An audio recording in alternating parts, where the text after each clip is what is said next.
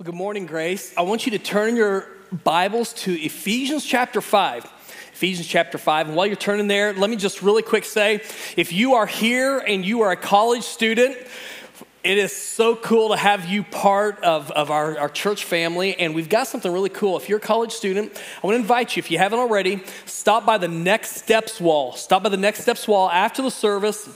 Give them your name the school you attend, and contact info, whether it be, I don't know if you like to text, maybe that's better, or you like to email. We have a, uh, a survival, college survival guide that we're gonna give you.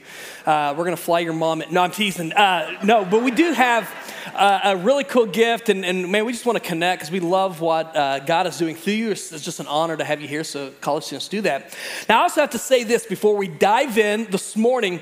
I love having kids part of the service, and uh, and, and, so man, we always value that. But I just want parents always want you to know when I'm gonna hit something that might be a little whatever. This is gonna be that day. Uh, we're, we're continuing our series on relationships, and God's just laid on me over the next couple of weeks. We need to hit what we find here in Ephesians chapter 5.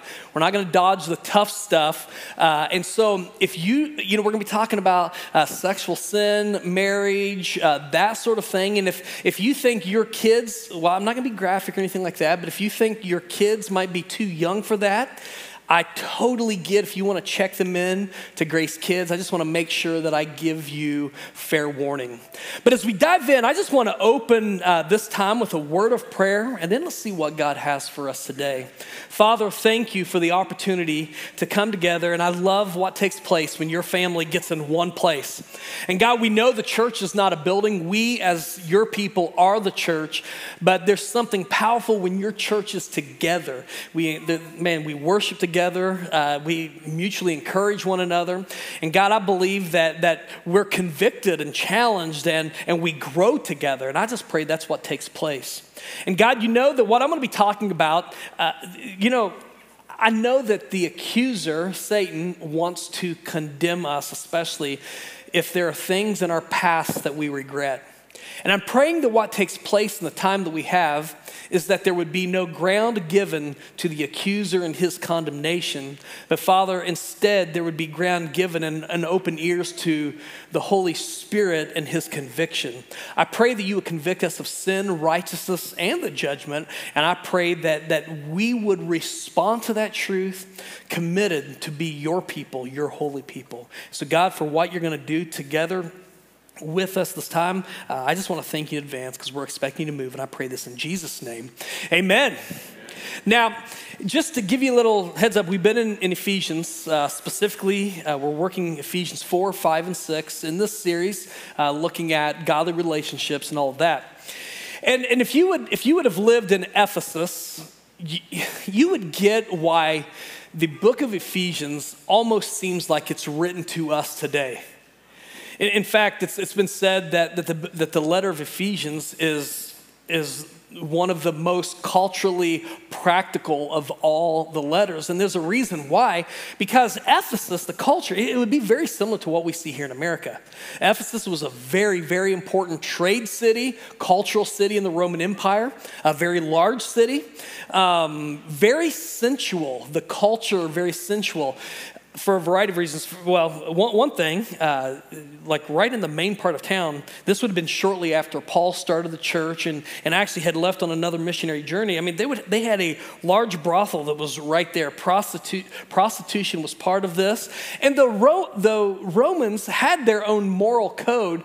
It, it, it was a little more restrictive on, on uh, when it came to women and more permiss- permissive for guys, just be honest with you.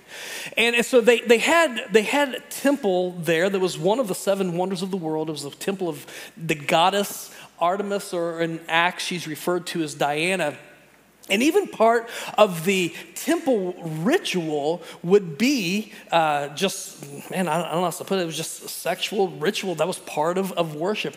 It was a very, very uh, ungodly city in many ways. And, and, and the church that Paul is writing to here lived within the shadow of this temple. And, and, and so when he wrote this, he's, not just writing to Jews, but, but I, I, want I want you to understand this. if you look at the greeting in, in chapter one of Ephesians, it's very clear that he's writing to believers. But it's, but it's a, a diverse group of believers, older believers, some of them are Jews. Some of them have just recently been saved out of paganism, out of worshiping the goddess Diana. Uh, they, they don't know a lot of these things. And I love what, what the Apostle Paul does. He, he begins the first three, three chapters of, of, of Ephesians, he just talks about the basics of the gospel. Here's who Christ is, here's, why Christ, here's what Christ did, Here's why it matters.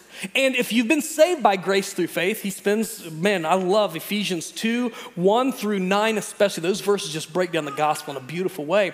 He, he says, if, if you believe this is who you are, and he talks about our identity. In fact, if you struggle with, with identity, who am I? You know, now, is there any difference between who I am as a Christian prior, you know, or who I was prior to meeting Christ? Man, look at Ephesians chapter 1, the first part of, of 2. He lets us see who we are in Christ. He uses that phrase in Christ time and time and time again to describe who we are. But then he, he ties the first three chapters, which are right belief, he ties them to chapters four through six, which is right application. So you have, so you have right belief, and then he ties them with this little conjunction, therefore, to right living. He's like, if, if we believe this, here are the implications. Here's, here's how we walk, here's how we live. And so in chapter four, he, he, he started off, and in fact, last week, uh, Jason hit that. He starts off in, in chapter four, verse one I therefore, urge you to walk in a manner worthy of the calling to which you've been called. And, and Jason, Pastor Jason did a great job unpacking chapter four. As you get into to, to chapter five, you're going to notice there at the beginning of chapter five, you're going to see that, that conjunction, therefore. It's, it's there again. He's tying right belief to right action. And, and it's so interesting that he takes right doctrine and, and he says it's lived out in relationships. Like all of his examples, almost all of his examples have to do with this faith being lived out in the context of relationships. And I just want to say something. This is free. Like, we're going to take a second offering, all right? That was a joke. Um, you're like, are they, you guys like take multiple offerings? No, we don't. Um, a faith and belief system that does not impact your daily walk and does not impact the way you live in relationship with other people is not real faith. Flat out. It, it just isn't. It's, it's just like you taking on a, a title, you're, you're something in name only, you're not really that thing. Faith impacts practically how we live and how we interact with other people. And so, so what I want to do is oh, this week and next week, because man, we, we got into our Tuesday morning uh, sermon prep meeting, and man, we were going through this, and we're like, there is absolutely no way we're getting all of this into one message. So we're, we're going to have two two uh, messages where we're just going to talk about the awkward stuff. I say awkward. Honestly, I'm kind of excited to talk about it because I, I think a lot of times we just kind of skip over this. This is the part of the Bible. It's like, yeah, well, there might be kids, so we're not going to talk about that. We're just going to we're going to talk about it, and and I, I, think it's really necessary for us because there's some things that God wants us to hear, but but I'm not going to be able to to put it all in one message. And so right now you've got a message guide, and so I'm I'm doing this for you Type A people out there. I may not get to the place where we fill in every blank today forgive me in advance. I'm just going to tell you, I might, well, I don't know, I might. I know for sure that there was no way we could get the six responses to the question that we're going to be asking. The question is this Why do Christians live righteously and love sacrificially? That's the question we're going to look at. Why do Christians live righteously and love sacrificially? And there, there, are going to be six answers that, that we're going to look for over the, over the next little bit. Um, the, you know, the, the first thing that I think is really important that, that we, we've got to understand, not, before I answer that, let me just tell you for sure what it's not. It's not because of moralism. Now, listen, I'm, I am all for morality, and every son and daughter of Christ is a moral person. But moralism is when we put our, our confidence It's a belief system in which we put our, our confidence in doing moral things, and that's, that's how we're pleasing to God. Actually, that, that flies in the face of the gospel. Because what the, what the gospel uh, what the gospel tells us is that our walk and our behavior is going to be changed because we've been changed. For instance, how many of you are breathing right now? Like if you didn't raise your hand, I want medics. Uh, we got them standing by. No, you don't. You don't think about the fact that you're breathing because you just breathing. You're breathing because you're alive. Like there's some things that just that just go go together. And, and I think when we move past this, hey, I've got, I've got to make God happy and maybe He'll accept me because all these good things I'm doing, we, we actually need to leave that kind of, of wrong thinking behind because we, we just have to grasp that God's righteousness is not given to us as a reward, a payment for what we've earned. God's righteousness is given to us as a gift. It's, it's a gift that, that we cannot, cannot earn. And, and so what, what happens is, is we're just changed from inside out. We change because we've been changed. Now, here in, in chapter 5, here's what we read in, in verse 1 Therefore, be imitators of God as beloved children, and walk in love as Christ loved us and gave himself up for us, a fragrant offering and sacrifice to God. And I'm going to pause there and give you the first two quickly, and then we're going to spend more time on the third response to this. The, the, the first reason why a follower of Christ lives righteously and loves sacrificially is, is first of all, it's, it's, it's because we want to be like our Father. We, we want to be, we want to be like our, our father. Like when, when my, well, actually, let, let me use this as an example. When the, the church that I grew up in, the, the pastor of our church, Mark Mowry, is a guy that has deeply impacted my life. When I think of, man, what does a, a great pastor look like? I was blessed to have one of the best and he's, he just set the example for me. But, but when we were kids, our, our families were close, and, and so sometimes we would go over to his house after service and, and hang out. And so while the adults are in the other room eating, the kids, we'd go in the back and we would play church. And, and I don't know how, but always I, I was the preacher because my big mouth probably. And so, okay, Keith, you got to stand up in front. And so, Jody, which was about, it was uh, his, our pastor's daughter about my age, she, she would say, hey, wait a second. And she would run into her dad's closet and get one of his suits. And I would put on his suit.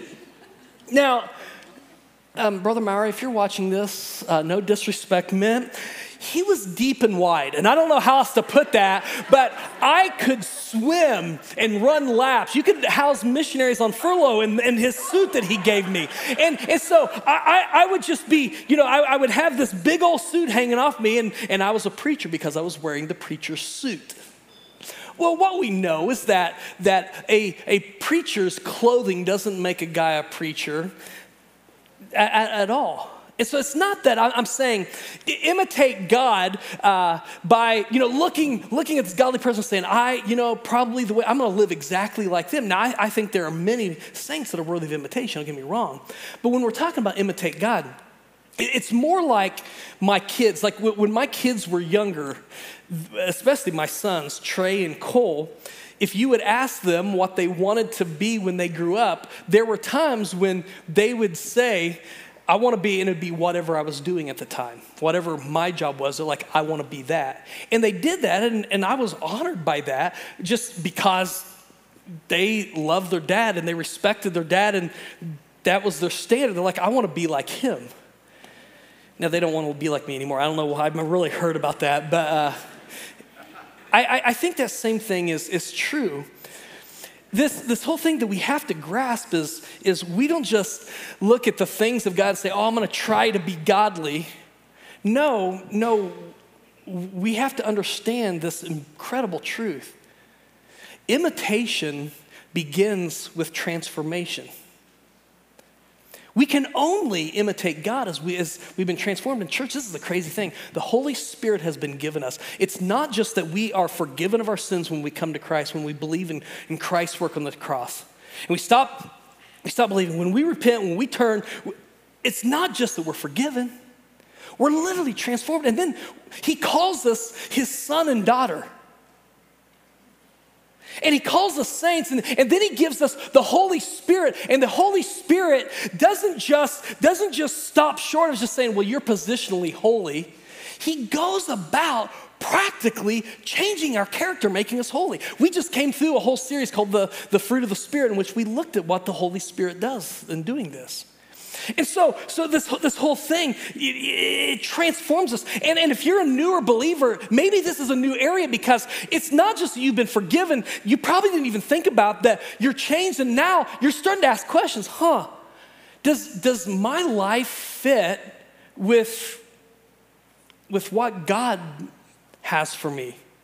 And maybe there are times you're even tempted to beat yourself up because the Holy Spirit is giving you light and He's saying, Here's what I have for you. And you're asking questions. You know, how does God feel about this? What, what does this look like? How does He feel about this show? What's He think about this joke? Literally, our lives, we don't just live thoughtlessly. All of a sudden, there are these, these prompts. Can I tell you that when you have those prompts, that is not, that is not God saying, "Oh, you're a terrible person, so I guess you're not good enough. Let's just clean, you know, clean you out." No, don't get discouraged when that happens. Be encouraged. That's the Holy Spirit.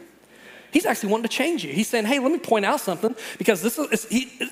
Man, every good coach works with his players on identifying the areas in which they need to work. This is what the Holy Spirit is doing. He's, he, it's not just that he's pointing it out, he goes about making what he's pointing out possible. Oh, I love this. So, so question, you know, why? Why do Christ followers live righteously, love sacrificially? Well, first of all, there's a desire because I want to be like my, my dad, my father. But then the, the, second ask, the second reason is this because honestly, this is how Jesus loved us. That's what, that's what he says. Walk in love. How? He gives us example. It's not just, don't just walk in love. He says, walk in love as or like, like Jesus loved us as Christ loved us and gave himself up for us, a fragrant offering and sacrifice to God. Now, I want to say this. If you're here today and you're like, well, you know, I just struggle with this whole thing of being loved, I think I'm unlovable. And, and by the way, that, I'm not being sarcastic when I say that. There are times in which Maybe it's because of our failures. We look at what we've done, or we look at a current relational situation in which there's conflict or whatever, or maybe you've gone through the pain, maybe a divorce, whatever. If you're ever tempted to think that you're unlovable, first of all, you're not. I can, tell, I can tell you that for a fact. For, listen, no one has loved you like Christ has loved you. If you ever find yourself struggling with this whole thing, Man, go to the Gospels, go to Matthew, Mark, Luke, and John, and every example that you see of Jesus loving, underline that. And, and, and just ask yourself, what does this say about how Christ loves? Because the, the way he's responding in that situation is the way that, that, that he still responds to his sons and his daughters. Now, th- th- this is very important because what I'm going to be talking about here over the, over the next little bit, I, I just want to be, be really clear. I'm going to add this caveat because I, I'm going to hit some sensitive things from time to time. I am not, I'm, I'm speaking to believers, I'm not speaking to unbelievers. Okay? Now, now, first of all, when I talk about Christ loving, Christ, Christ loves all of us. But there, there's, there's this incredible connection that you, you've got to know there's absolutely, as a son or daughter of God, there's absolutely nothing that can separate you from the love of God that's, that's in Christ Jesus our Lord. That's, that's what Paul writes in Romans 8. It's beautiful. And, and, and there are going to be things that I say today that, that you're going to wrestle with. And so, first of all, if when I talk about things that you might struggle with, that you're actually kind of like, I don't know if I agree with that, and you're not a believer, and actually you kind of get mad and you're like, dude, what is his deal? Understand, if you get mad, that's on you because I'm not talking to you. I do not expect uh, unbelievers to act and, and have and, and live up to the standard that God's given us. I just don't. I believe in, in a community morality where we live together and we serve together for the good of the community. But you've got to understand when I'm going to talk about some of the hard things today, man, I'm talking about God's standard for his kids. And so, like, if you're a believer and you get ticked at me, good.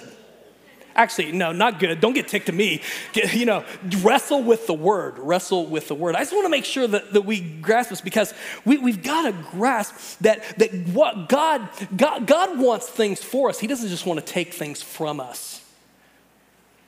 He loves you. Think about how he loved uh, the woman caught in adultery, which I think is so interesting that they brought the lady and not the guy. Isn't that great? Like, come on. Takes two, takes two. But yeah, they're getting ready to stone this lady. And, and you know, John 8, he, Jesus steps in and he speaks to this lady caught in adultery like I would speak to my daughter, Cassidy. He speaks to her man, with compassion, with love. He speaks to her very truthfully. He challenges her, go and sin no more. But, but, but he offers her, her grace. You want to see Christ's love in action? I, man, think about uh, John, like one of the first verses I memorized when I was a kid, John 11 35. I can still quote it. Jesus wept. Great, man. I, my memory is amazing. Like right there, steel trap. No, it's, it's from the account of, of Jesus' buddy, his friend Lazarus dying. He shows up. And, and when Mary and Martha come out to him, and, and literally, man, they're like, if you would have been here, this wouldn't have happened. When he sees their grief, it says that Jesus weeps. Why did Jesus cry? Listen, Jesus knew what was getting ready to go down. He knew that Lazarus was getting ready to walk out too. It was, he, he was not crying because, oh, I've lost Lazarus, I'm not going to see it. No, he wept because he loved Mary and Martha. Their grief, it, he, he's moved with what, with what moves us. There are times, sons and daughters of God, that when you cry, you think you're weeping alone. You're never weeping alone. Jesus still weeps. Man, think about Peter. Man, denied him, denied Christ three times. And what does he do? He goes back. Peter's gone back to where he ran from God. He goes back, meets him where he's fishing. He's gone back to his old life and he calls him back and he affirms him three times. It's almost like deny, affirm. Deny, let me affirm. Deny, affirm. He completely forgave him. The cross. Listen, my, my whole point is this. When, when, when he says walk in love as Christ loved us, you, we, have got to look at Christ, uh, how Christ loved. And, and what I love about the Gospels, man, it's, it's this tender love that just jumps off the pages of the Gospel. You can't miss it.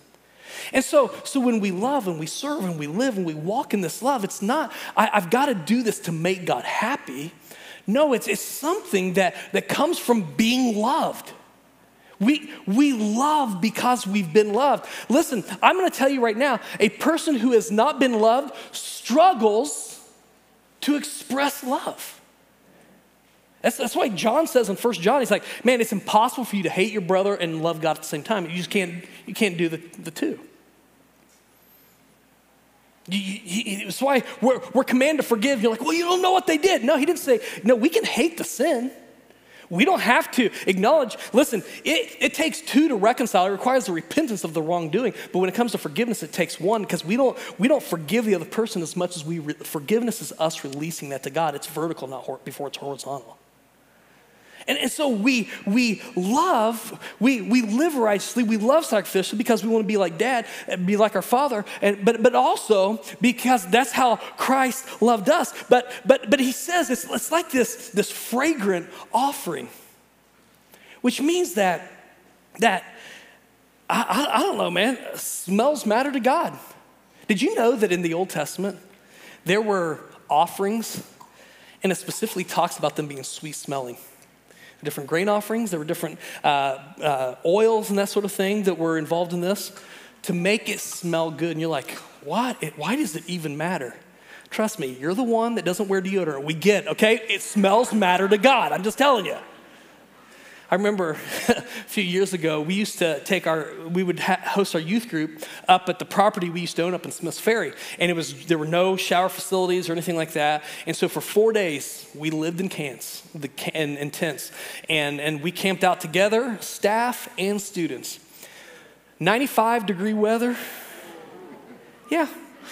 All kinds of hot, sweaty activities running all over the place. I'm gonna tell you right now, that bus trip home from the camp, you need to praise the Lord for bus drivers that can put up with that. Man, our kids get home, and one of the first things that Lori would have them do is go to the shower. And I was very, very thankful for Axe body spray or whatever my kids were, my, my son was using at the time. Thank God for soap. That sweet smell is a beautiful thing. There's something beautiful. When we love, it's like the grain offering that was offered, the, the oil. It literally is a sweet smell to God. You either smell good spiritually or you don't. That's, that's a whole nother series I'm going into. I'm going to work on that. But you know, it doesn't stop here. Paul doesn't stop here. He says this in Ephesians 3, uh, I'm sorry, uh, 5, verse 3. But sexual immorality and all impurity or covetousness must not even be named among you. Catch this, as is proper among saints. Let there be no filthiness, nor foolish talk, nor crude joking, which are out of place, but instead let there be thanksgiving. For you may be sure of this that everyone who is sexually immoral or impure, or who is covetous, or who is covetous, that is an idolater, has no inheritance in the kingdom of Christ and God. Now, I'll pause here. Um, following Christ, our faith, right living, uh, I'm sorry, right, right belief, will impact our walk and our talk. And I'm not going to be able to get into all this, but, but here's what I'll say. Cause I'm, I'm just going to spend the rest of the time, we're going to break, break this down. And however far I get, great. But um, I, I want to make sure that, that we grasp some things. What I'm getting ready to share, if you are a new believer, remember, I'm not talking to unbelievers, I'm talking to believers. If you are a young believer, maybe you weren't raised in the church, you, you don't, you haven't had a lot of people speak in your life, what I'm getting ready to share might, it might be the first time you've ever heard this, okay? And so I want to come back to what I said, even what I prayed. I do not want Satan, the accuser, to, as I'm speaking, you, your mind immediately go to your past and you say, well, that's who I used to be. And he's like, Yeah, that's what you did. Normally, when, when Satan accuses, it's the accusations that sting the worst are the ones that we know are true. It's the inference, though, that's false. The inference is because of what you did, that's always who you're going to be. That's not true. If you're a son or daughter of Christ, here's what you can know you are forgiven. You have, man, your sins have been covered by the blood. He makes a choice not to remember them against you. It's not that God is forgetful. It's not that God, uh, you know, has, has issues with his memory. He makes a choice not to remember them against you. If Satan's trying to take you back, or, or anytime you're, you're tempted to go back, that is not God. If you have been saved, anytime that, that, that you feel this, the Holy Spirit wants to take us forward. It's accuser wants to take us back. Okay, so if you're a believer of, of, Christ, when I bring this up, if the accuser wants to take you back, I want you to bring up Christ's work because your belief and your confidence comes not from what you did or what you're doing. Your confidence comes from the fact that you have, be forgive, have been forgiven, that what Christ did was enough. Okay, are we good? I, I just want to make sure that we grasp this. Because here's the thing you might not have ever heard this, but, but God cares about what we do with our bodies. God cares about sex. And the third, the, the third response to the question, why does a Christian live righteously and love sacrificially, is because practicing sin flies in the face of loving a holy God. It makes absolutely no sense for us to, to, to, pursue, to say we're pursuing a holy God and to live a life of, I don't even know this is a word, unholiness. That's, that's, that's illogical. There's a word that we don't use a lot, and it's this word uh, propri- uh, uh, uh propri- uh, propriety. I can hardly say it. And, and I, I, mean, it shows up from time to time, but we don't, we don't say it a lot. It, it's, it's just talking about uh, what, what is proper, what aligns with something. So, for instance, if a person says that they're a vegan and you see them eating a big old steak, they're a liar. They're trying to be cool and fit in with whatever they think is cool. I don't think it's cool to not eat steak. I think it's very cool to eat steak. I'm just telling you right now. If you're a vegan, I am not raining on your parade. I support you. I love you. In fact, let's go out to eat and you share your steak with me and I'll give, my, give you my salad. We'll, we'll do it together. But no, I'm saying don't, you can't call yourself a vegan and eat meat. You, you, you've said you are something you're not. A police officer if you see a police officer, you hear of a police officer that's taking bribes, that, that is, is doing something that's absolutely wrong, you're like, well, hold on a second. You took an oath to uphold the law. It, it, that makes no sense. I've talked to other officers. One of their biggest frustrations is with, a, with an officer that goes against everything that they swore to uphold. It makes absolutely no sense. It, it doesn't align with the name. And, and so, what I'm getting ready to share he, what, what Paul's saying is like there are some things that don't align with taking on the name of God. And there are three terms that he uses here. I'm going to really only get to one, or we're going to break the, the rest down next week. These, these uh, three words or three terms or phrases sexual immorality, impurity, and covetousness. Now, almost every place in the, in the New Testament where sexual immorality is mentioned, that Greek word that is translated sexual immorality, almost every single time it refers to premarital sex. Almost every single time.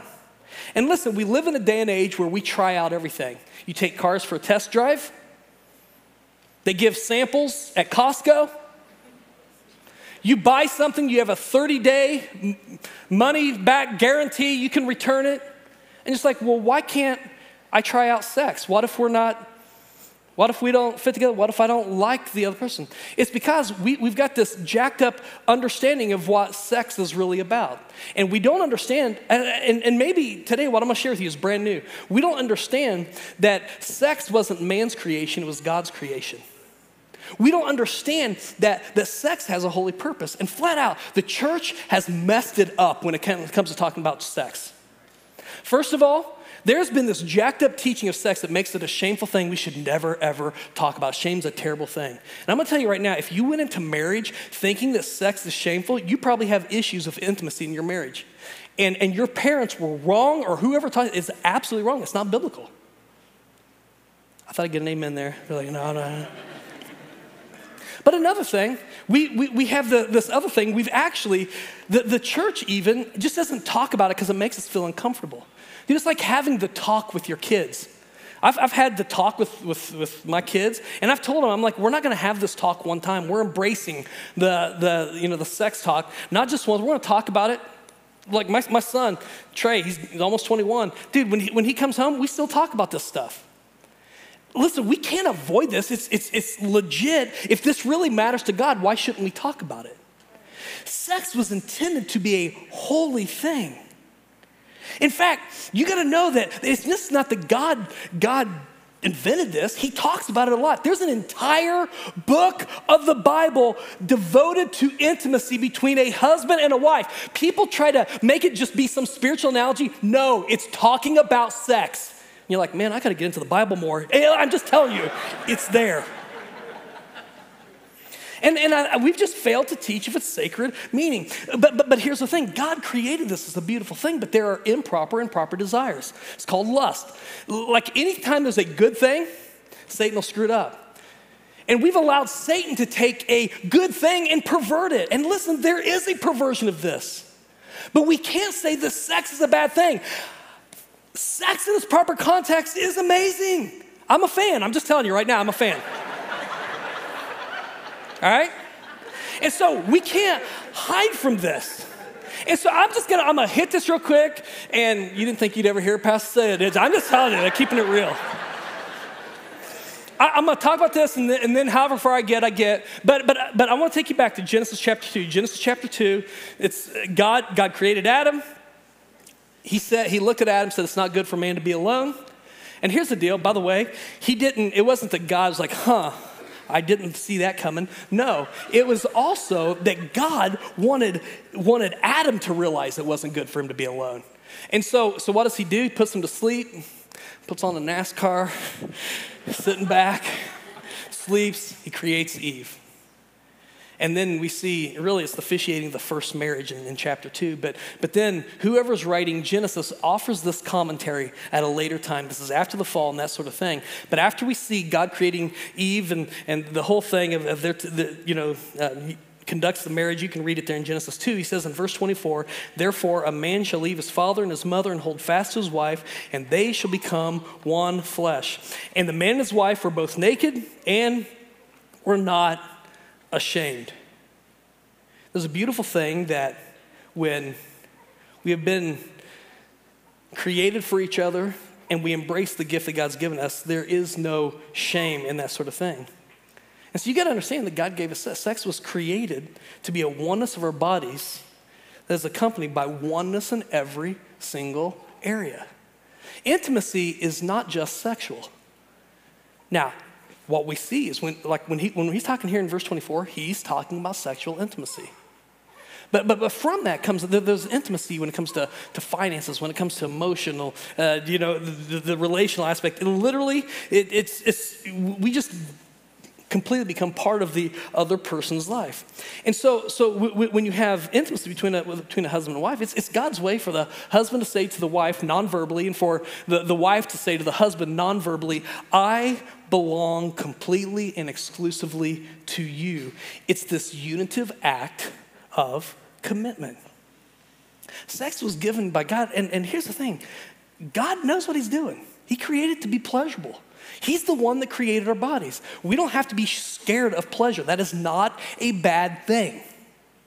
It's a bad thing when it's perverted and becomes self centered. And really, what God wants to, wants to do is He wants to knock, He, he wants to tear down this, this false religion of, of self worship where we put our pleasure, we put ourselves at, at, at, at the forefront. That he, he wants to get rid of this, where even when it comes to relationships, even the, the sexual part of this, where we make sex uh, uh, such a thing in which we view a person not as a person to whom we're committed, but as a commodity. We're getting something from them. And you're like, you're like well, man, we, we live together, but, but, but it's, it's not that, that big of a deal. We still love each other. Well, get married. I didn't get any amens there either. I, am just, and, and by the way, like, like if you are a believer, remember, I'm not talking to unbelievers, I'm talking to believers. Like if, if that's if that's something you're like, oh man, don't be judgmental. I'm not being judgmental. I, I literally I'm doing you a disservice for us to act and for us to to to, to believe something that that it actually affects the whole way and say, no, that really doesn't matter. It matters. It matters. And that's why he says, I don't want this to be named among you.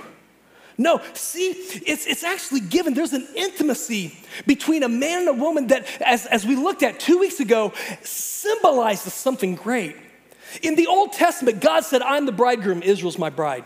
In Ephesians chapter 5, we, we see Christ referred to as the bridegroom. The church is his bride. You and I, as followers of Christ, are his bride. And there's gonna come a day when we're going to enjoy a full intimacy in, in heaven. And I'm not saying that, that, that you know, that the, the, act of sex is, is given, you know, that there's some sexual act, or people tried to say all kinds of weird things when it comes to spiritual. That's not at all. It, but it was given to us as an example of the intimacy. There's going to be a day, there's a reason why there's not sex in heaven. And one of, one of those reasons is the intimacy that we have between us and, and, and, and uh, Christ. It, we're, we're actually going to know what we can't know here. It's going to blow our minds. And, and so that's why we can't even wrap our mind because one of the most intimate things that we know here is the sexual intimacy between a man and a woman. No, listen, sexual immorality is, is a much bigger deal than, hey, we just made a decision, we're gonna live together and try this out. No, it matters to God. It's a desecration. And listen, I'm not trying, please listen to me. I'm not trying to cast stones. Either if this was you before or if this is you now. I want you to understand what it means and what it looks like practically to live a holy life, to know what God has called you to. See, the reason why he says sexual immorality should not be named, it's not even proper is because it's a desecration of a holy gift, a holy symbol. What we're doing when, when, when we, we're just ha- ha- having sex and we're, we're actually taking this incredible gift that we've been given, we're taking this physical oneness from the other person without giving them the rest of ourselves. There's an order to relationships, to marriage, sex.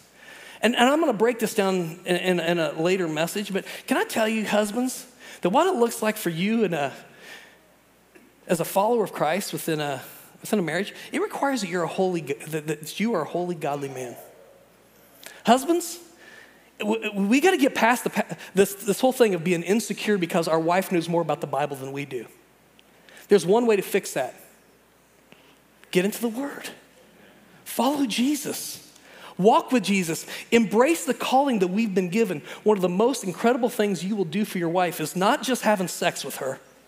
You're like, no, that's what it is. No, it's not. It's going to be when you lead her for Jesus and you pray with her and you fulfill the responsibility that God's, that God's given you as priest of your house. Didn't get any amens there either. Man.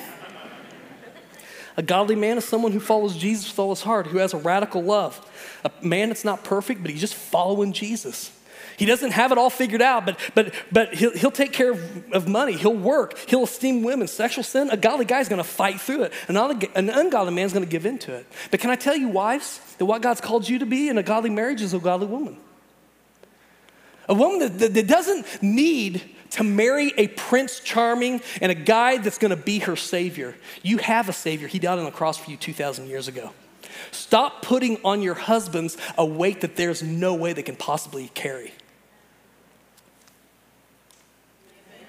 Good. a, a godly woman who's not lazy, doesn't spend her time pouting, doesn't manipulate. Ooh, cool breeze just blew through here. Um, uh, no, a holy marriage, a godly marriage is a godly husband, a godly wife. It's a covenant, it's not a contract that we can walk away from. And by the way, listen, if you are divorced, I know that you have regrets. Even if, you, even if the, the, the, divorce is one that you had to get out of an abusive situation, if the divorce, if, if the divorce was one and there's, there's just gross immorality, gross sin, I, listen, I get that. But what I know is that, that divorce leaves marks, right?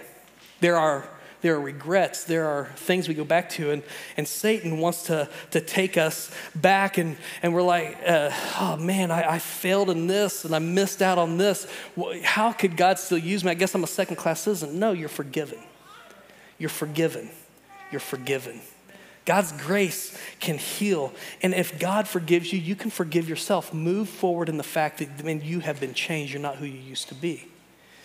But it takes, but, but, but I can tell you a marriage is not a, is not a contract that we can walk away from. It's, it's, it's a covenant based on God's covenant that He gave to us. I'm running out of time. Okay, sex. Can I tell you there's such a thing as holy sex? It's between a godly man, godly woman, and a godly marriage. And you're like, well, what if I'm not, if I'm, if I'm married to an unbeliever? What I love is the way Peter explains this. He says, the believing spouse makes the other one holy, not in the fact that they're actually saved, but there's actually this beautiful covering that God gives even in that. But if sex goes before marriage, it just cancels out the godly in the man or the woman, flat out. And so I, so I want to say this carefully. If you are here and you're a follower of Jesus Christ, maybe you just recently started following Christ, listen to me. It is impossible for you to pursue sexual sin and pursue Jesus at the same time. And, and, and, and I, I say this to you, I, I, man, I would love to sit down and we, we, man, we talk more about this because I, I get it, it's a, it's, a, it's a struggle. Like, what do I do? What are the implications of this? Man, let's, let's, let's talk through this. All I know is that what Christ has for you is greater than you can imagine. And, and really, what, what, what Paul is saying here, he's talking to people that this is just what they know. The, the reason he's giving them instruction is not to criticize or judge or, or anything like that. That just is, that's not my purpose either, as I'm, as I'm sharing. No, his purpose is I just want you to know what this looks like. He, and, and what we know, I mean, God's not saying, I'm gonna give you intimacy, I'm gonna give you love, I'm gonna give you everything that, that I have. And, and by the way, you can just do whatever you want. You can still be at the center of your life. No. No, we get that it makes sense that he should make some claims on us. If we're the bride of Christ, there are some claims. We should live faithfully. We should live righteously. We should love sacrificially, not because we got to prove anything, but it's because of what he has done, because we have a standard to imitate. We, we, have, we, we, we have a God, a Father who is, who is a holy God. Eh, we, we have what he's given. No, no, really, what, Well, we, we just come to this place, and, and it's not going to be the last time you come to this place where we say, okay, I, I will be part of God's holy people. I will count the costs. I don't completely understand this. I, I, I, I don't get it totally. And that's just part of what he does. He, we grow in this knowledge, but we also grow in the practical application. But we're just like, no, I, I'm gonna, I'm gonna say no to these things just because this is what God's called me to do. I'm not gonna do this to, to feel more holy or to look down my nose at other people. No, this is, I, I just wanna be like Christ. I want to be who He's called me to be. And so the question is this Church, are we ready and willing to take on the whole Christian faith? Because I'm going to tell you, if, if we're not, man, the next three weeks are gonna be brutal. I'm just telling you, dude, we're getting ready to look at stuff within marriages and relationships. Lord, I think I'm gonna come in with sunglasses. And what I'm gonna do when I get to a tough passage, I'm gonna put on sunglasses so you don't have to see my eyes. I'm just telling you, man, it's gonna, it, it, we're, we're, we're just, we're going to dive in.